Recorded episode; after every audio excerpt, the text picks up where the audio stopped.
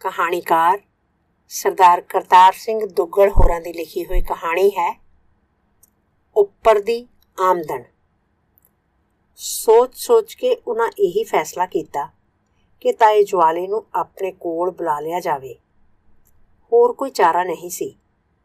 ਤਾਇਆ ਵੇਲਾ ਸੀ, ਸੈਰ ਸਪਾਟੇ ਦਾ ਸ਼ੌਕੀਨ ਸੀ, ਖੁਸ਼ ਹੋ ਕੇ ਆ ਜਾਵੇਗਾ। ਹੋਰ ਜੋ ਵੀ ਆਇਆ ਤਿੰਨ ਮਹੀਨੇ ਕਿਸੇ ਨੇ ਉਹਨਾਂ ਕੋਲ ਨਹੀਂ ਬੈਠੇ ਰਹਿਣਾ ਸੀ। ਸੋਮਨਾਥ ਤੇ ਉਸ ਦੀ ਤ੍ਰੀਮਤ ਜਾਨਕੀ ਅਜੀਬ ਜੱਕੋ ਤੱਕੀ ਵਿੱਚ ਸਨ। ਇੱਕ ਤਾਂ ਸਰਕਾਰ ਨੇ ਉਹਨਾਂ ਦੀ ਬਦਲੀ ਬੰਗਲੌਰ ਦੀ ਕਰ ਦਿੱਤੀ ਸੀ। ਪੰਜਾਬੋਂ ਸੈਂਕੜੇ ਮੀਲ ਦੂਰ ਤੇ ਹੁਣ ਬੰਗਲੌਰ ਆਏ, ਉਹਨਾਂ ਨੂੰ 6 ਮਹੀਨੇ ਵੀ ਨਹੀਂ ਸਨ ਹੋਏ ਕਿ ਸੋਮਨਾਥ ਨੂੰ ਇੱਕ ਕੋਰਸ ਕਰਨ ਲਈ ਗੁਹਾਟੀ ਜਾਣਾ ਪੈ ਰਿਹਾ ਸੀ। 3 ਮਹੀਨੇ ਦਾ ਕੋਰਸ ਸੀ। ਪਿੱਛੇ ਉਸ ਦੀ ਤ੍ਰੀਮਤ ਤੇ ਬੱਚਾ ਇਕੱਲੇ ਹੋਣਗੇ। ਇੰਨੀ ਵੱਡੀ ਕੋਠੀ ਸੀ, ਸ਼ਹਿਰ ਦੇ ਬਾਹਰਵਾਰ ਨੌਕਰ ਚਾਕਰ ਸਨ। ਪਰ ਫਿਰ ਵੀ ਜਨਾਨੀ ਮੋਹਾਣੀ ਜਾਣ ਕੀ ਤਿੰਨ ਮਹੀਨੇ ਇਕੱਲਿਆਂ ਕਿਵੇਂ ਕੱਟ ਲੈਂਦੀ? ਮੰਗਿਆਈ ਦੇ ਦਿਨ ਸਨ। ਚੋਰੀਆਂ ਇੰਨੀਆਂ ਵੱਧ ਗਈਆਂ ਸਨ ਕਿ ਕੀੜੀਆਂ ਵਾਂਗ ਅਗਲੇ ਗਲ ਵੱਢ ਸੁੱਟਦੇ। ਤੇ ਉਹਨਾਂ ਚਿੱਠੀ ਪਾ ਕੇ ਤਾਏ ਜਵਾਲੇ ਨੂੰ ਸੱਦ ਲਿਆ। ਉਸ ਦੀ ਗੱਡੀ ਦਾ ਭਾੜਾ ਤੇ ਹੋਰ ਰਾਹ ਦਾ ਖਰਚ ਉਸ ਨੂੰ ਮਨੀ ਆਰਡਰ ਕਰਕੇ ਭੇਜ ਦਿੱਤਾ ਗਿਆ। ਤਾਏ ਜਵਾਲੀ ਨੇ ਸੁਣਿਆ ਤੇ ਝੱਟ ਤਿਆਰ ਹੋ ਪਿਆ। ਸੋਮਨਾਥ ਨੂੰ ਉਸਨੇ ਬੱਚਿਆਂ ਵਾਂਗ ਪਾਲਿਆ ਸੀ। ਸੋਮਨਾਥ ਦਾ ਪਿਓ ਤਾਂ ਉਸ ਨੂੰ 5 ਸਾਲ ਦਾ ਛੱਡ ਕੇ ਮਰ ਗਿਆ ਸੀ। ਤਾਏ ਜਵਾਲੇ ਨੇ ਉਸ ਨੂੰ ਪੜਾਇਆ ਸੀ।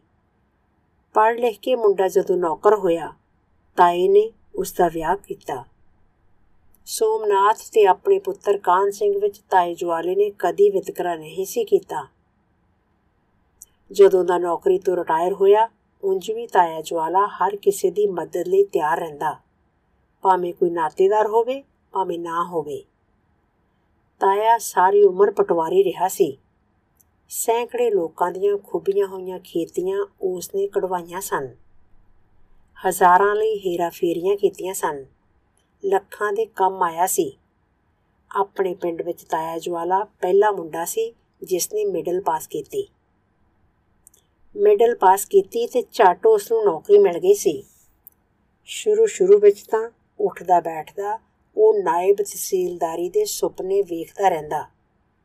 ਪਰ ਪੂਰੇ 40 ਸਾਲ ਉਹ ਨੌਕਰੀ ਕਰਕੇ ਪਟਵਾਰੀ ਹੀ ਰਿਟਾਇਰ ਹੋਇਆ। ਹਮੇਸ਼ਾ ਜਦੋਂ ਉਸ ਦੀ ਤਰੱਕੀ ਦੀ ਗੱਲ ਤੁਰਦੀ ਕੋਈ ਨਾ ਕੋਈ ਵਿਗਨ ਪੈ ਜਾਂਦਾ।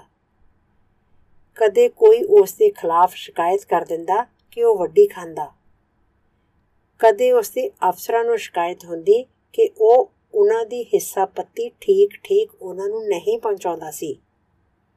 ਤਰੱਕੀ ਨਾ ਹੋਈ ਤਾਂ ਕੀ? ਤਾਏ ਜਵਾਲੇ ਦੀ ਉੱਪਰ ਦੀ ਆਮਦਨ ਤਹਿਸੀਲਦਾਰ ਦੀ ਤਨਖਾਹ ਜਿੰਨੀ ਸੀ। ਤਾਏ ਜਵਾਲੇ ਨੂੰ ਕਿਸੇ ਗੱਲ ਦੀ ਕੋਈ ਚਿੰਤਾ ਨਹੀਂ ਸੀ ਹੋਈ। ਇੱਕ ਗਾਂ ਸੁੱਕਦੀ ਦੂਜੀ ਉਸ ਦੇ ਕੀਲੇ ਨਾਲ ਕੋਈ ਬੰਨ ਜਾਂਦਾ। ਇੱਕ ਮੈਂ ਲੱਤ ਮਾਰਦੀ ਤਾਂ ਕੋਈ ਹੋਰ ਲਵੇਰੀ ਉਸ ਦੇ ਬੇੜੇ ਛੱਡ ਜਾਂਦਾ। ਡੰਗਰਾਂ ਦੇ ਚਾਰੇ ਨਾਲ ਕੋਠੜੀਆਂ ਭਰੀਆਂ ਰਹਿੰਦੀਆਂ।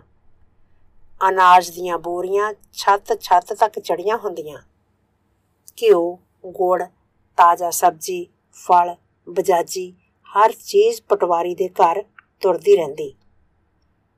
ਤਾਏ ਜਵਾਲੇ ਨੇ ਆਪਣੇ ਹੱਥੀ ਸ਼ਾਇਦ ਹੀ ਕਦੇ ਕੱਚੀ ਕੌਡੀ ਖਰਚ ਕੀਤੀ ਹੋਵੇ। ਗਰਜਮੰਦ ਲੋਕ ਹਰ ਚੀਜ਼ ਉਸ ਦੇ ਘਰ ਪਹੁੰਚਾ ਜਾਂਦੇ। ਤਾਇਆ ਜਵਾਲਾ ਵੀ ਕੰਮ ਆਉਣ ਵਾਲਾ ਬੰਦਾ ਸੀ। ਜੋ ਆਏ, ਸੋ ਰਾਜੀ ਜਾਏ। ਰਿਟਾਇਰ ਹੋ ਕੇ ਵੀ ਤਾਇਆ ਜਵਾਲਾ ਲੋਕਾਂ ਦੇ ਕੰਮ ਕਰਾਉਂਦਾ ਰਹਿੰਦਾ। ਜ਼ਿਆਦਾਤਰ ਅਫਸਰ ਉਸ ਦੇ ਜਾਣ ਪਛਾਣ ਵਾਲੇ ਸਨ। ਕਈਆਂ ਨਾਲ ਰਲ ਕੇ ਉਸਨੇ ਰਿਸ਼ਵਤ ਖਾਧੀ ਸੀ। ਹੁਣ ਵੀ ਜਦੋਂ ਕਿਸੇ ਦੇ ਜਾਂਦਾ ਤਾਏ ਜਵਾਲੇ ਦਾ ਹਿੱਸਾ ਉਸ ਨੂੰ ਮਿਲ ਜਾਂਦਾ। ਸੋਮਨਾਥ ਨੇ ਜਦੋਂ ਦੀ ਹੋਸ਼ ਸੰਭਾਲੀ, ਹਮੇਸ਼ਾ ਤਾਏ ਨਾਲ ਝਗੜਦਾ ਕਿ ਉਸ ਨੂੰ ਰਿਸ਼ਵਤ ਨਹੀਂ ਲੈਣੀ ਚਾਹੀਦੀ। ਤਾਇਆ ਜਵਾਲਾ ਅੱਗੋਂ ਹੱਸ ਛੱਡਦਾ। ਪਟਵਾਰੀ ਦੀ ਤਨਖਾਹ 18 ਰੁਪਏ ਸੀ। ਇਸ ਤਨਖਾਹ ਵਿੱਚ ਕਿਸੇ ਦਾ ਗੁਜ਼ਾਰਾ ਕਿਵੇਂ ਹੋ ਸਕਦਾ ਸੀ? 18 ਰੁਪਏ ਤਾਂ ਉਸ ਦੀ ਮੈਂ ਮਹੀਨੇ ਵਿੱਚ ਖਾ ਜਾਂਦੀ ਸੀ। ਸੋਮਨਾਥ ਸੁਣਦਾ ਤੇ ਚੁੱਪ ਹੋ ਜਾਂਦਾ। ਹੋਰ ਸਾਰੇ ਪ੍ਰਬੰਧ ਮੈਂ ਕਰ ਦਿੱਤੇ ਨੇ। ਇੱਕ ਉੱਪਰ ਦੀ ਆਮਦਨ ਦਾ ਇੱਥੇ ਮੈਂ ਤੁਹਾਡਾ ਇੰਤਜ਼ਾਮ ਨਹੀਂ ਕਰ ਸਕਿਆ। ਸਟੇਸ਼ਨ ਤੋਂ ਤਾਏ ਜਵਾਲੇ ਨੂੰ ਲਿਆਉਂਦੇ ਹੋਏ ਸੋਮਨਾਥ ਨੇ ਰਸਤੇ ਵਿੱਚ ਉਸ ਨੂੰ ਛੇੜਿਆ ਸੀ। ਤਾਇਆ ਜਵਾਲਾ ਖੂਬ ਹੱਸਿਆ, ਹੱਸੀ ਜਾਵੇ ਹੱਸੀ ਜਾਵੇ। ਅਗਲੇ ਦਿਨ ਤਾਏ ਜਵਾਲੇ ਨੂੰ ਸੋਮ ਸੰਪਾਣੀ ਕਰਕੇ ਸੋਮਨਾਥ ਗੁਹਾਟੀ ਤੁਰ ਗਿਆ। ਸੋਮਨਾਥ ਨੂੰ ਤੁਰੇ ਕੋਈ 3 ਘੰਟੇ ਹੋਏ ਹੋਣਗੇ ਕਿ ਉਸ ਦਾ ਪੰਜਾਬੀ ਚਪੜਾਸੀ ਦਫ਼ਤਰੋਂ ਨਿੱਜੀ ਡਾਕ ਲੈ ਕੇ ਆਇਆ। ਡਾਕ ਅੰਦਰ ਜਾਨਕੀ ਨੂੰ ਪਹੁੰਚਾ ਕੇ ਤਾਇਆ ਜਵਾਲਾ ਧੁੱਪ ਵਿੱਚ ਬੈਠਾ ਚਪੜਾਸੀ ਨਾਲ ਗੱਪਾਂ ਮਾਰਨ ਲੱਗ ਪਿਆ। ਚਪੜਾਸੀ ਬੜਾ ਪਰੇਸ਼ਾਨ ਸੀ। ਉਸ ਦੀ ਧੀ ਜਵਾਨ ਹੋ ਗਈ ਸੀ ਤੇ ਅਜੇ ਤੱਕ ਉਸ ਨੂੰ ਕੋਈ ਮੁੰਡਾ ਨਹੀਂ ਮਿਲਿਆ ਸੀ। ਇੰਨੇ ਦੂਰ ਬੈਠਾ ਉਹ ਕਿਵੇਂ ਆਪਣੀ ਕੁੜੀ ਲਈ ਯੋਗ ਵਰ ਢੂੰਡੇ? ਚਪੜਾਸੀ ਦੀ ਤ੍ਰਿਮਤ, ਬਿਮਾਰ ਰਹਿੰਦੀ ਸੀ। ਉਸ ਨੂੰ ਸੰਗ੍ਰਹਿਣੀ ਹੋ ਗਈ ਸੀ। ਕੋਈ ਕਹਿੰਦਾ, ਬਚ ਜਾਵੇਗੀ। ਕੋਈ ਕਹਿੰਦਾ, ਨਹੀਂ ਬਚੇਗੀ। ਚਪੜਾਸੀ ਕਹਿੰਦਾ, ਜੋ ਕੁਝ ਹੋਣਾ ਹੋਵੇ, ਵਿੱਚੋਂ ਕਜੀਆ ਮੁੱਕੇ। ਉਸ ਦੀ ਬਿਮਾਰੀ ਤੋਂ ਉਹ ਬੜਾ ਆਵਾਜ਼ਾਰ ਸੀ। ਫਿਰ ਉਧਰ ਦਫ਼ਤਰ ਵਿੱਚ ਮਦਰਾਸੀ ਵੱਡਾ ਬਾਬੂ ਉਸ ਨੂੰ ਸਾਹ ਨਹੀਂ ਸੀ ਲੈਣ ਦਿੰਦਾ। ਹੁਣ ਉਸ ਦੀ ਦਫ਼ਤਰੀ ਬਣਨ ਦੀ ਵਾਰੀ ਸੀ ਤੇ ਹੈੱਡ ਕਲਰਕ ਕਿਸੇ ਹੋਰ ਦੀ ਮਦਦ ਕਰ ਰਿਹਾ ਸੀ। ਚਪੜਾਸੀ ਕਹਿੰਦਾ ਉਸ ਨੂੰ ਪੱਕਾ ਯਕੀਨ ਸੀ ਕਿ ਵੱਡਾ ਬਾਬੂ ਸੋਮਨਾਥ ਦੇ ਵੀ ਕੰਨ ਭਰ ਦੇਵੇਗਾ ਤੇ ਤਰੱਕੀ ਕਿਸੇ ਹੋਰ ਦੀ ਹੋ ਜਾਵੇਗੀ। ਤਾਇਆ ਜਵਾਲਾ ਚਪੜਾਸੀ ਦੀਆਂ ਗੱਲਾਂ ਸੁਣ ਰਿਹਾ। ਕਿੰਨੇ ਚਿਰ ਤੋਂ ਉਸ ਦੇ ਮੂੰਹ ਵੱਲ ਵੇਖ ਉਸ ਦੀਆਂ ਅੱਖਾਂ ਵਿੱਚ ਝਾਕ ਰਿਹਾ ਸੀ। ਫਿਰ ਗੱਲਾਂ ਕਰਦੇ ਕਰਦੇ ਉਹ ਬਾਹਰ ਕੋਠੀ ਦੇ ਫਾਟਕ ਤੱਕ ਨਿਕਲ ਗਏ। ਫਾਟਕ ਦੇ ਬਾਹਰ ਚਪੜਾਸੀ ਤੇ ਫਾਟਕ ਦੇ ਅੰਦਰ ਤਾਇਆ ਜਵਾਲਾ ਤੇ ਫਿਰ ਚਪੜਾਸੀ ਦਾ ਹੱਥ ਉਸ ਦੀ ਆਪਣੀ ਜੇਬ ਵਿੱਚ ਗਿਆ ਫਿਰ ਉਹੀ ਹੱਥ ਤਾਏ ਜਵਾਲੇ ਦੀ ਮੁਠੀ ਵੱਲ ਵਧਿਆ ਗਰੀਬ ਚਪੜਾਸੀ ਦਾ ਕੰਬਦਾ ਹੱਥ ਫਿਰ ਤਾਏ ਜਵਾਲੇ ਨੇ ਫਾਟਕ ਬੰਦ ਕਰ ਲਿਆ ਗਰਮ ਗਰਮ ਮੁਠੀ ਤਾਇਆ ਜਵਾਲਾ ਧੁੱਪ ਵਿੱਚ ਮੋੜਾ ਬੈਠਾ ਛਟਕਾ ਲਵਾਉਣ ਲੱਗ ਪਿਆ ਸਵਾਦ ਸਵਾਦ ਗੁਠੁੱਲੇ ਤੇ ਧੁੱਪ ਵਿੱਚ ਬੈਠੇ ਤਾਏ ਜਵਾਲੇ ਦੀ ਅੱਖ ਲੱਗ ਗਈ। ਇਹ ਤੁਹਾਡੀ ਜੇਬ ਵਿੱਚ ਕੀ ਹੈ? ਉਸ ਦੀ ਨੂੰ ਜਾਨਕੀ ਨੇ ਤਾਏ ਜਵਾਲੇ ਤੋਂ ਪੁੱਛਿਆ। ਉਂਜੀ ਛਿੱਲੜ ਹੈ। ਤਾਇਆ ਜਵਾਲਾ ਸਾਹੋਸਾ ਉੱਠ ਖਲੋਤਾ। ਉਹ ਪਸੀਨਿਓ ਪਸੀਨਾ ਹੋ ਰਿਹਾ ਸੀ। ਸੁਪਨਾ ਸੀ। ਤਾਇਆ ਜਵਾਲਾ ਸੋਮਨਾਥ ਦੇ ਬੱਚੇ ਨੂੰ ਕੁਛੜ ਚੁੱਕੇ। ਕੋਠੀ ਦੇ ਲਾਨ ਵਿੱਚ ਟਹਿਲਣ ਲੱਗ ਪਿਆ। ਖਾਣਾ ਮੇਜ਼ ਤੇ ਲੱਗ ਗਿਆ ਸੀ। ਤਾਏ ਜਵਾਲੇ ਨੂੰ ਨੌਕਰ ਆਦਰ ਨਾਲ ਸੱਦ ਕੇ ਅੰਦਰ ਲੈ ਗਿਆ। ਦੁਪਹਿਰ ਦੇ ਖਾਣੇ ਤੋਂ ਬਾਅਦ ਜਾਨਕੀ ਸੌਂਦੀ ਸੀ। ਬੱਚੇ ਨੇ ਵੀ ਸੌਂ ਜਾਣਾ ਸੀ। ਜਾਨਕੀ ਦੀ ਮਰਜ਼ੀ ਸੀ ਕਿ ਤਾਇਆ ਜਵਾਲਾ ਵੀ ਆਰਾਮ ਕਰ ਲਵੇ। ਮੁੜ ਮੁੜ ਉਹ ਕਹਿੰਦੀ, ਤੁਸੀਂ ਝਟ ਘੜੀ ਚਾਰ ਪਾਈ ਤੇ ਲੱਕ ਸਿੱਧਾ ਕਰ ਲਵੋ। ਪਰ ਤਾਏ ਜਵਾਲੇ ਨੂੰ ਜਿਵੇਂ ਸੌਣ ਦੇ ਖਿਆਲ ਤੋਂ ਡਰ ਆ ਰਿਹਾ ਹੋਵੇ, ਤੇ ਉਹ ਬਾਹਰ ਨਿਕਲ ਗਿਆ। ਸਾਹਮਣੇ ਰੇਲਵੇ ਲਾਈਨ ਦੇ ਉਸ ਪਾਸੇ ਹਾਟ ਲੱਗਾ ਹੋਇਆ ਸੀ।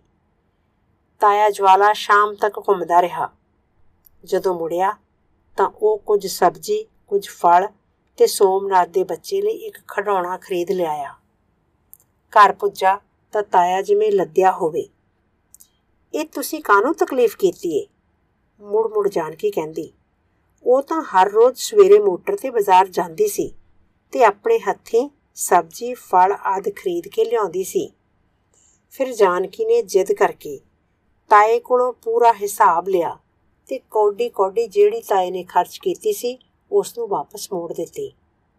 ਦਸਾਂ ਦਾ ਨੋਟ, ਉਂਝ ਦਾ ਉਂਝ ਤਾਏ ਜਵਾਲੇ ਦੀ ਜੇਬ ਵਿੱਚ ਫਿਰ ਆ ਗਿਆ।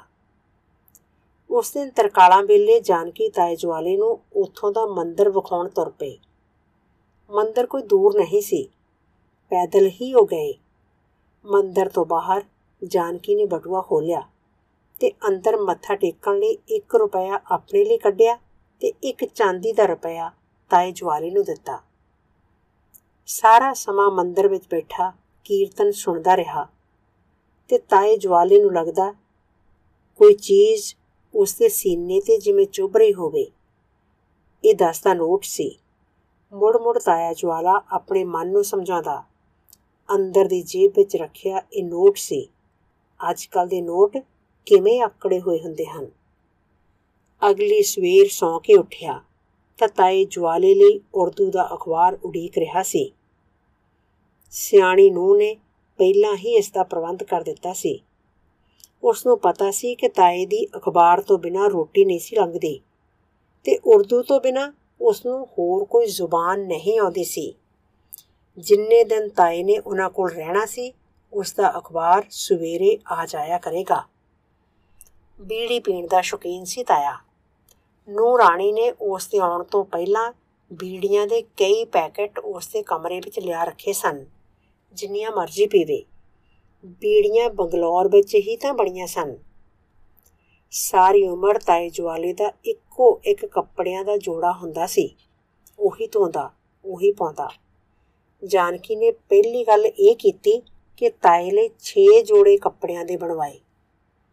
ਬਾਕੀ ਘਰ ਦੇ ਕੱਪੜਿਆਂ ਦੇ ਨਾਲ ਉਸ ਦੇ ਕੱਪੜੇ ਵੀ ਧੋਬੀ ਕੋਲ ਧੋਣ ਲਈ ਜਾਂਦੇ।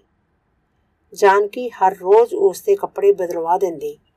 ਤਾਇਆ ਜਵਾਲਾ ਇੱਕ ਕਮੀਜ਼ ਦੀ ਜੇਬ ਵਿੱਚੋਂ ਦੂਜੀ ਜੇਬ ਵਿੱਚ ਦਸਾਂ ਦਾ ਨੋਟ ਕੱਢਦਾ ਤੇ ਪਾਉਂਦਾ ਰਹਿੰਦਾ। ਅੱਜ ਕਿੰਨੇ ਦਿਨ ਉਸ ਨੂੰ ਇੱਥੇ ਆਏ ਨੂੰ ਹੋ ਗਏ ਸਨ। ਇੱਕ ਪੈਸਾ ਉਸ ਨੂੰ ਖਰਚ ਕਰਨਾ ਨਹੀਂ ਪਿਆ ਸੀ। ਚੰਗੀ ਤੋਂ ਚੰਗੀ ਰੋਟੀ ਖਾਣ ਨੂੰ ਮਿਲ ਜਾਂਦੀ ਸੀ। ਧੋਬੀ ਦੇ ਤੋਤੇ ਹੋਏ ਸਾਫ਼ ਕੱਪੜੇ ਪਾਉਣ ਨੂੰ ਮਿਲ ਜਾਂਦੇ ਸਨ ਤੇ ਰਹਿਣ ਲਈ ਨਵੇਕਲਾ ਕਮਰਾ ਸੀ। ਬਾਹਰ ਜਾਂਦਾ, ਕੁਝ ਨਾ ਕੁਝ ਖਰੀਦ ਲਿਆਉਂਦਾ, ਘਰ ਪੁੱਜਦਾ ਤਾਂ ਪਹਿਲੀ ਗੱਲ ਜਾਨਕੀ ਪੈਸਾ ਪੈਸਾ ਉਸ ਦਾ ਉਸ ਨੂੰ ਮੋੜ ਦਿੰਦੀ ਤੇ ਮੁੜ-ਮੁੜ ਕਹਿੰਦੀ, ਉਹ ਖੇਚਲ ਨਾ ਕਰਿਆ ਕਰੇ। ਉਹ ਆਪ ਜੋ ਬਾਜ਼ਾਰ ਜਾਂਦੀ ਸੀ, ਜਿਹੜੀ ਚੀਜ਼ ਉਸ ਨੂੰ ਲੋੜ ਹੁੰਦੀ ਜਾਨਕੀ ਆਪ ਮੋਟਰ ਤੇ ਜਾ ਕੇ ਖਰੀਦ ਲਿਆਉਂਦੀ। ਸਗੋਂ ਇਸ ਤਰ੍ਹਾਂ ਮੋਟਰ ਦੀ ਬੈਟਰੀ ਵੀ ਤਾਜ਼ਾ ਹੋ ਜਾਂਦੀ ਸੀ। ਗਰੀਬ ਗੁਰਬੇ ਨੂੰ ਦੇਣ ਲਈ, ਹੋਰ ਘਰ ਦਾ ਨਿਕ ਸੁੱਖ ਖਰੀਦਣ ਲਈ, ਹਮੇਸ਼ਾ ਜਾਨਕੀ ਤਾਏ ਕੋਲ ਕੁਝ ਟੁੱਟੇ ਪੈਸੇ ਰੱਖਦੀ। ਉਹ ਖਤਮ ਹੋ ਜਾਂਦੇ, ਹੋਰ ਦੇ ਦਿੰਦੀ।